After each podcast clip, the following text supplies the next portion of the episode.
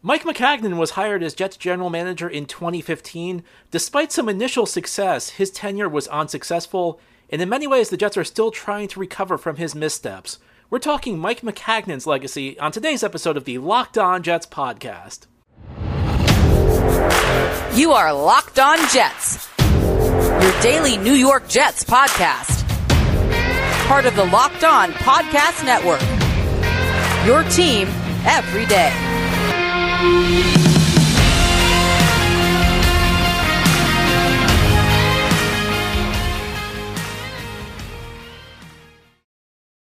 This is the Locked On Jets podcast, part of the Locked On Podcast Network, your team every day. It's Wednesday, July 20th, 2022, and I'm your host, John B. from GangGreenNation.com. Thank you so much for making this show your first listen or your first watch every day. We are free and available on all platforms.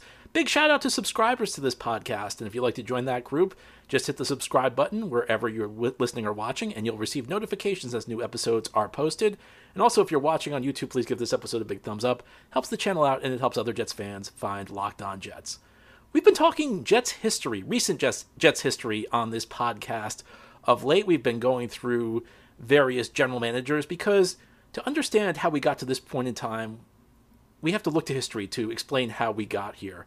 Today, we are going to talk about Mike Maccagnan the first general manager of the Locked On Jets era. My friend McGregor Wells of Gang Green Nation joins me once again to talk about the legacy of former Jets GM Mike Maccagnan. Let's jump into our conversation. We have reached Mike Maccagnan.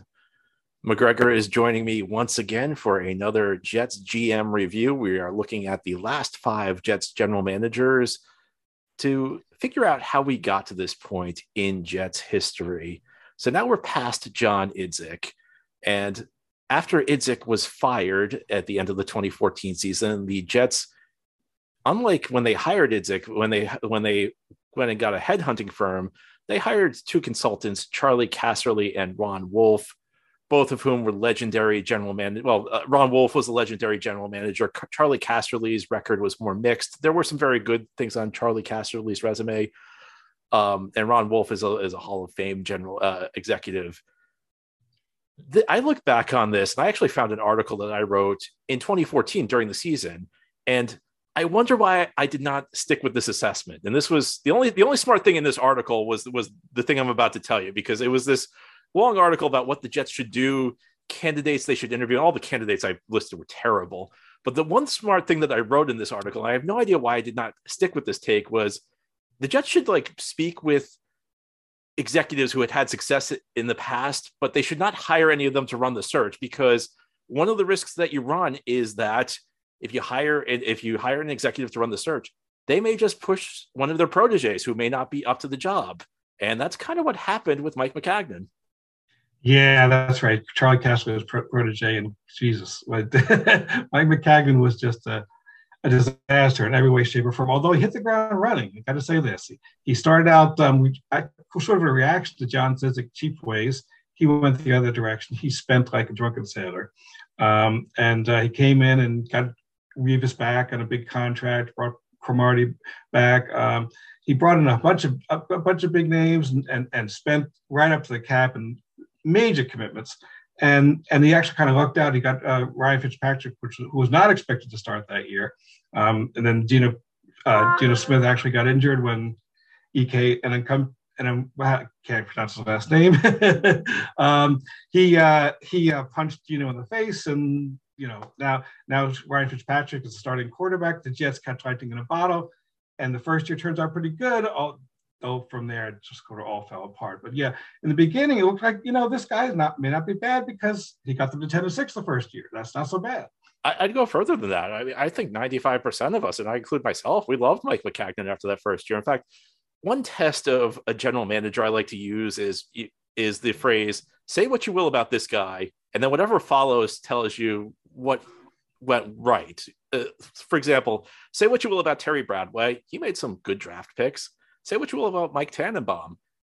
He built teams that almost made the Super Bowl. Say what you will about John Idzik. Um, uh, maybe the team wasn't wasn't really in worse shape when he left. Uh, that one I don't know. For Mike Maccagnan, say what you will about Mike Maccagnan. That first year was a lot of fun, and it seemed like things were kind of moving in the right direction. And what's interesting about this is the phrase competitive rebuild got thrown around with the Jets a, a lot. And what followed were, was a lot of losing, and people kind of jumped on the idea of a competitive rebuild. I actually did not have a problem with it because I wrote this at the time uh, that really the first two years for Maccagnan didn't really matter all that much because it was really about could he draft talent in year three, year four, year five that would become the base of a team that was going places. So I really didn't have a problem with him spending. I think it's kind of a philosophical thing where if he had done a better job, if he had found players who were who were more sustainable, they could have joined with the young talent he drafted and maybe turbocharged the Jets rebuild. And you know, it's I think it's a philosophical thing because Joe Douglas kind of went in the other direction. We'll talk about Joe Douglas in our next episode. Last year with Joe Douglas, what the Jets did was they just played a lot of young guys and felt like they they get the experience. But I never had a problem with it. Now I think a fair criticism of the Maccagnan approach is they definitely did target players who were older, who maybe were more inclined to decline quickly. And that's exactly what happened because the 2016 season was a disaster. Although I look back on this, Ryan Fitzpatrick had what was a record setting season for the Jets in 2015 at quarterback, although he had a disaster finale against Buffalo where they, and that was the game that cost them the playoffs. That entire offseason, the Jets, if Fitzpatrick were embroiled in this contract dispute, Fitzpatrick was a free agent, but he really did not have any other suitors. But it took until the eve of training camp for Fitzpatrick to finally get signed to a one year deal. And I look back, and I was not saying this at the time, to be fair. I look back on what happened, and this is again total hindsight, but the Jets really should have resolved that sooner. At some point, you have to say, you know, this is the deal, take it or leave it. And I think this just kind of cast a cloud over the season. I think it, in some ways, looking back, it probably divided the locker room if you have followed what happened since. And I think there's an argument to be made that that kind of that was kind of mishandled by the Jets. Yeah, I think they did a poor job there. Although, actually, I didn't want Fitzpatrick back at all. I, I thought we caught lightning in a bottle, and I thought he was a, a career journeyman, a career backup, and and to expect him to continue, you know, to throw tw- uh, to have a two to one touchdown interception ratio, throw 31 touchdown passes, that just was not going to happen again. I, in my opinion, I, I think um, they should have moved on right then, um, and they should have. But you know, it's 2020 hindsight. Um, but yeah, it, they they handled it poorly, and then they basically caved to whatever contract demands were, and that that the, the 2016 uh, season was a disaster, and it continued to be disastrous from there. Got worse and worse. But it, I guess they didn't really anticipate uh, Darrelle Revis. I mean, Darrelle Revis fell off a cliff. He just he wasn't great in 2015, but he's still good. In 2016, he was atrocious and there was no in between. There was no like gradual descent to, you know, he went from really pretty good to horrible, and they didn't expect that. Um, and then, you know, uh, uh, Marshall, Brandon Marshall also kind of fell off a cliff at the same time. It was just this one thing after another. It was it went wrong in 2016. It was a really bad year. Yeah, but the amazing thing was Maccagnan, it seemed like escaped a lot of the blame, both in the media and the fan base. And I go back to that first year that first impression really lasted a long time. And uh, the thing with Mc, I've never seen anything like it with Maccagnan because there were years and years of just awful personnel moves. The team was as bad as the day they uh, on the day they fired him as they were on the day he took over. But there was a large contingent of not only the fan base but the media who were adamant the day he got fired that he had the team moving in the right direction. And I think this is something we'll, we'll, need to unpack a little bit because he got he escaped so much blame during. Now there were people who were very critical. I was very critical. And in fact, this was the first general manager of the Locked On Jets era. So I feel like I've worked through a lot of this stuff. So I may not, uh, except when we when we talk about Hackenberg, I'll probably uh, I'll probably get uh, get a little fired up. But I feel like I've already worked through a lot of this stuff. So you you may have to carry the. Uh, venting about the about the Maccagnan era, but I, I, can't get, I still can't get over that. Even today, like you you see people criticize Joe Douglas relatively early in his tenure, but Maccagnan had this large contingent of the fan base and the media who just thought he was really on had moving things in the right direction. Maccagnan's primary talent was his ability to get the press on his side. I think um, they carried his water for a long time. He was good with the press. He was somewhat charismatic. He was always congenial, and he knew how to deal in a New York spotlight. Um, I think that was his primary talent as a general manager because he was bad at literally every other aspect of the job, but he was good at that. And Idzik was terrible at that. And there was this contrast between Idzik was Idzik just give you the feel that this is a freaking disaster, and and Maccagnan gave you the feel I'm in control even though he wasn't really. but he gave you the feeling when you're talking to him, this guy kind of knows what he's doing.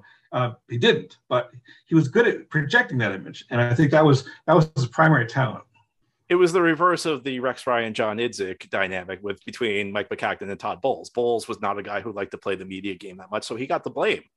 There were people who said the Jets had a lot of talent in the Maccagnan era, and I I couldn't get over it. What do you think, Elijah McGuire is a I mean, I know the Jets, the Jets actually had a coach who compared him to LaDainian Tomlinson at one point, but there was no talent. Taking your car or truck to the local chain auto parts store to find the parts you need to fix it is kind of like letting Mike Maccagnan try and fix your football team. It's just not going to work well. Maccagnan's going to make bad free agent signings and waste draft picks. And when you go to the local chain auto parts store, you endure pointless or intimidating questioning, and the person behind the counter orders the parts on their computer, but they're the only brand their warehouse happens to carry.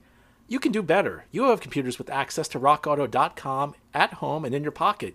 You'll save time and money when you when you use Rock Auto. Rock Auto is a family business. They've been serving do-it-yourselfers for over 20 years, and their prices are reliably low for every customer. You can go check out their easy to use website today to find the solution to your auto parts needs.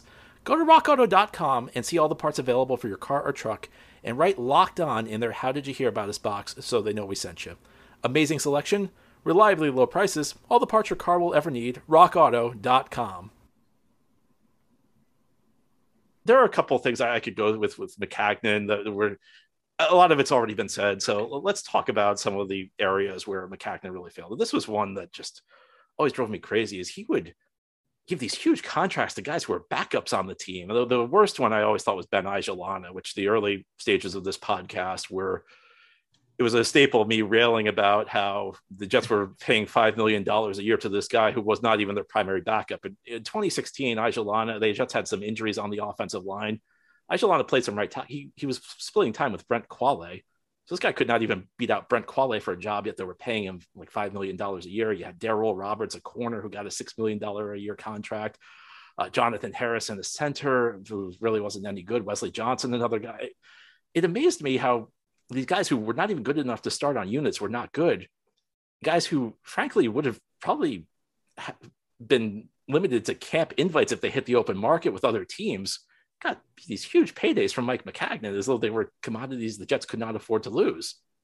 Yeah, he was he was just awful at, at, at evaluating the worth of players. Um, you know, usually you have a, a, guy who, after he's fired, you either have no talent, but easily you can easily create cap space, or you have lot, lots of cap space. Uh, you have uh, uh, lots of talent and no cap space, one or the other. But Maccagnan left us with no talent and no cash I mean, because he spent all this money on guys that didn't had didn't deserve anything close to that. And of course, in, in addition to the backups, he was paying starter money. He was paying starters like the most money ever at their position. I mean, it was it was insane. I mean, C.J. Mosley is a good player, but he doesn't deserve the the, the biggest inside linebacker contract in history. You know, uh, these kinds of contracts were nuts, and and it wasn't just C.J. Mosley; it was on and on and on. It was like just Darrelle Revis' contract was a disaster. It was like one after another. He was horrific at evaluating how much to pay a player. He was just like, "Yeah, I'll give you whatever you want." that leads me to my ne- the next thing that was on my list, which is the lack of prioritization. And Mosley's a guy who comes to mind for me, where Maccagnan just was awful at prioritizing things. You, you go to that 2019 offseason and you CJ Mosley, as you said, he was a good player. But at this point, the Jets are, first of all, they have a young quarterback in Sam Darnold. And we know how things played out with Sam Darnold. So, uh, you know, maybe it's a moot point, but Jets had no playmakers at that point. They had an awful offensive line. And even on the defensive side of the ball, they had no edge rushers, they had no corners and they're going out and paying CJ Mosley like he's an elite. I mean, CJ Mosley's contract was pay, was like an elite edge rusher, and you have to understand that in the NFL, positions are not equal. And in today's NFL, linebacker might be the least important position. Now you have guys who are so great that they transcend the position, like a Luke Kuechly or a Ray Lewis, but I just don't understand how you prioritize CJ CJ Mosley to that extent. And the the amount of money they gave him, he pretty much had to be Ray Lewis to be great. And I guess there, there are things you could second guess. You can you, you can't blame Mike Maccagnan that CJ Mosley got hurt. We can't blame him that you know COVID came and CJ Mosley opted out. These were things he could never have foreseen, but you can't blame him because the process on this was really bad, and sometimes bad process leads to bad results. Yeah, and it was. I mean, if I remember correctly, there were four years of essentially uncuttable years for CJ. Who does this for an inside linebacker? I mean, four years. That's insane. Um, you know, there was this, this joke about. Uh, you know, Maccagnan had always had, oh, well, he, at least he didn't, you know, hamstring the, the cap because he could get out after two years. Like, that's a great, yeah, everybody does this. With any kind of, uh, of the superstars, this is what you do. Two years you can get out of it. So the, this is no big feather in the cap of Mike Maccagnan, but that was the sort of running joke that, yeah, at least he could get out of it. You couldn't get out of the Mosley contract for four years. And then there was, of course, Le'Veon Bell talking about positional you know, positional uh, values. Just, he was spending all his money on, on inside linebackers and running, but you don't do that in the NFL. These are not, pri- you know, primary positions to spend your money at, and that's where I, I don't know. He he didn't understand positional value. Didn't understand value at all. He didn't know how to do the draft. I mean, he didn't know how to do anything. that leads me. Le'Veon Bell leads me to my next thing, which is he was constantly painting himself into corners where he had to take these incredibly risky he had to, he had to make these incredibly risky moves. And Le'Veon Bell's a great example because he, the Jets had no playmakers at the time. So Le'Veon Bell, they they were not drafting well. They did not. They left them always left themselves short on draft picks under Maccagnan. So Le'Veon Bell becomes available. And listen, this is not a. Everybody knew at the time Le'Veon Bell was a really risky player. He had pretty high usage in Pittsburgh. Was coming off a season he completely held out of it's not like you, you sign Le'Veon Bell and you're saying this guy's a guarantee to be great. Sometimes you make a move that makes sense at the time. I'm not saying Le'Veon Bell did not make sense, but you knew going in this was a very, very high risk move, but they didn't really have a choice. I'll, I'll give you another example is Ryan Clady back in after the 2015 season. We all knew that uh, D'Brickashaw Ferguson was near the end, first of all, but second of all, he was at a cap number that was way too high Maccagnan kind of waited on this. And I'll, you know, I, I can tell you a little story about this. This is how I heard it went down. And this uh, apparently, this is I, I, know about as much as everybody listening about. I've been involved in as many contract negotiations as people out there, but my understanding is that if you're approaching a player to take a pay cut, it usually happens at the combine because all the agents are there, all the teams are there, uh, executives are there, it's also a week before free agency. So it's a good time to give the player a couple of days to figure out, am I going to take this pay cut? If not, team can cut him. He can hit the open market. Maccagnan never approached Ferguson's representation of the combine. So Ferguson's people were under the impression, okay, well, you're not going to, and they were expecting it. They, it was a situation where it was obvious they were going to expect a pay cut. Maccagnan approaches Ferguson later, not with his agent, which usually you do it with your agent, um, at the uh, during the team's off-season program and Ferguson ends up retiring. And I, I know that the Ferguson team felt very it felt like it was a very off-putting way to do this. Um, I'm not saying that's the reason he retired. It was not the reason he he made the decision, but he was kind of debating things. It did not help, and he left himself in the spot where they had to trade for. It was hap- Ferguson retired so late that they had to roll the dice on Ryan Clady, who did not work out. Uh, there's just like a, he was just a really, really bad planner. He always painted the, he always put himself in these positions where he did not have multiple options, which you want as a general manager. And by the way, the Ryan Clady trade also came back to hurt him because they did not have a fifth round pick that year and they wanted Brandon Shell. So to get Brandon draft Brandon Shell, they had to trade a future four for a current five. So you had to make it. So he left himself without a five because of that Clady trade. It was, it, there was never any planning with Maccagnan. No, there wasn't. there, wasn't. I just struggled to find any aspect of his job other than public relations that, that Mike Maccagnan was good at. I mean, he, he his drafts were disastrous. I mean, look at his, his drafts went from 2015 to 2019, five drafts, and um, there's one starter on the team left from those five drafts. I mean, how can you build a team like this? you know, these are supposed to be the core of today's team, and there's just nothing there. I mean, there's just nothing there. Um, and that you know it's a draft it's the cap it's the it's the trades it's just one after another things he just was not just you know not okay. He was terrible at all of them. It's, it's hard to, to when i this this concept of 50 of a, 100 year flood or a 100 year drought mike maccagnan was a 100 year general manager. He was the kind of guy that was set this organization back like nobody else in the history of the franchise. Um, that's how bad he was well, the Jets were frequently at the bottom of the league in Mike Maccagnan's tenure, but there is more optimism today. And if you want to lay some money down on the Jets 2022 season, you should know that betonline.net is the fastest and easiest way to check in on all your betting needs. You can all, find all of your favorite sports and events at the number one online source for odds, lines, and games. You can find reviews and news of every, every league, including Major League Baseball, the NBA, NHL, combat sports, esports, golf, and yes, the NFL. BetOnline has NFL futures. If you really like what Joe Douglas did this offseason, if you think the Jets are going to have a great season, you can put money down on them. BetOnline continues to be the top online resource for all of your sports wagering information, from live in-game betting, scores, and podcasts to more. They have you covered. Head to BetOnline today or use your mobile device to learn more about the action happening today. BetOnline, where the game starts. You can't talk about Maccagnan without talking about Hackenberg because that was like the signature awful pick. And it's amazing because – there's a third round pick he he he made in his last draft who never played it down with the Jets either. A, a guy who's uh, he ran five drafts. He had two day two picks who never played it down with, with the Jets. But you can talk about all the bad picks, and I, I, think part of the problem with Maccagnan is even when he had a hit, it was like kind of a soft hit. Brandon Shell's a good example of that, or Jordan Jenkins, where these were hits, but not all hits are created equal. It's one thing to get a guy who's an impact player, like maybe a Kerry Rhodes in the fourth round, where he's a borderline Pro Bowler on, in the fourth round when Maccagnan had a hit, it was someone like Brandon Shell, where yeah, he's okay, I guess. I guess I can live with it. It was never a guy you were excited about. But you know, Hackenberg just an off the charts bad pick. And it, people always talk about him passing on Patrick Mahomes to draft Jamal Adams, and you have to have some degree of nuance when you discuss these things because I know there were some people out there who love Patrick Mahomes, but Patrick Mahomes there were a lot of teams that a lot of other teams passed on Patrick Mahomes. There are some very successful franchises that passed on him. San Francisco drafted Solomon Thomas, who's a much worse player than Jamal Adams. So, at some on some level, your record matters. If you're if you're constantly whiffing, if you're constantly making bad decisions, then that that counts. But anybody can miss on one pick.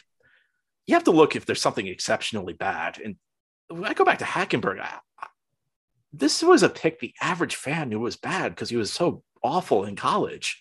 And I, I, hate to judge a general manager by one player, but I think Hackenberg is is the defining pick of the Maccagnan era. Yeah, I think that almost all Jets fans at the time knew this was a terrible pick. I mean, it's and it's it's very unusual to have that so many people against it. Usually, when you see these draft picks come in, people talk themselves into them if they don't like them at the beginning. But I mean, there was so little to sell like Hackenberg is a second round pick. If you want to take a sixth or seventh round fire on the guy because he's got a strong arm, okay, I'll, I'll, I'll accept that. But as a second round pick, this there's just really nothing, nothing to go on with that. I mean, it's just nobody thought this guy was. Not, I shouldn't say nobody. There were occasional people out there that thought it, but this was an overwhelmingly despised pick. And there's not a lot of picks that go that way. Most of the picks are like, yeah, that, that's all right. That's not so bad. It could work out really well. Nobody said that about Hacker. right from the start, most people like, what are we doing here? This guy's terrible. Uh, what else can you say? And the, the thing that's so frustrating is Maccagnan was the director of college scouting with the Texans. So the whole theory behind him, and part of it was because the Jets had two general managers who had business ba- uh, background more on the business side preceding him. This the idea was we got the scout again. We got we have a real football guy running the operation. We're gonna we're gonna dominate the draft and for a guy who was a college scout, he did he did not value draft picks because the Jets always found themselves short on picks. But even then, the evaluations were just it, it, tough to understand. Yeah, they're atrocious. And one year after another, after I mean, he would get one guy out of every draft that was kind of a player, and it, maybe if it was a good year, you'd get two guys. But you know, there were there was Jamal Adams who came for a while anyway, kind of a real star player, but. And, and and and Marcus Maye that that draft actually wasn't horrific. You know, at the top of the draft they got two good safeties, but most drafts was one good guy and no great guys. Never never any difference makers. One you know good player, and that you can't you can't build a team this way. And I think we also have to talk about we've alluded to some of the moves that final offseason. And you have to go back to the way the Jets were run at that point with Christopher Johnson. I'm going to give you all listening and watching some genius advice. Even if you have a friend or family member who's qualified for a job, it's probably a bad idea to, idea to hire them because you bring in all these complications. But let me tell you, never, ever, ever hire a friend or a family member who's not qualified for a job. And that's what Woody Johnson did when he hired his brother to run the team when he went when he became the ambassador to the UK. And if you go deep enough into the archives, fool that I am, I was asked a mailbag question about this the first year of this podcast because it we it was before Woody moved to the UK and the, everybody knew his brother was going to take over. And I drew this parallel to the Yankees in the 1990s, where George Steinbrenner's son-in-law took over and essentially helped the Yankees build a dynasty. Well, the opposite happened with Chris Johnson. And Chris Johnson, his first couple of years, got a lot of praise in the press. Another guy who seemed to be good at working the press. I never really understood what he had done at that point, but it was a really incomprehensible offseason the Jets had in 2019, where they let Maccagnan run the entire offseason. And then finally they fired him. And part of the problem with letting Maccagnan run the offseason, this is what I talked about with John Idzik when the Jets hired him, is when the Jets hired Idzik, they kept Rex Ryan aboard, which kind of prevented the, the Jet, good candidates from being interested in the GM job. By keeping Maccagnan aboard, Jets ended up with a lot of very shaky choices. And they ended up hiring Adam Gase, who's the worst of the list. But I, looked, I went through the list of the people the Jets interviewed in 2019. There really were not many good candidates. There's Mike McCarthy, who nobody thought, nobody really likes right now. Matt Rhule, who's not having success uh, with Carolina. Cliff Kingsbury. I don't think anybody's uh, loving him in Arizona right now. I mean, outside, Jim Caldwell may have been the best candidate in retrospect, but they end up with Adam Gase because they keep Maccagnan around, which makes the job unattractive. And not only that, but they empower McCag- Maccagnan apparently has say over the assistants, and it leads to the hiring of Adam Gase, which, as we know, was not the ideal hire at the time.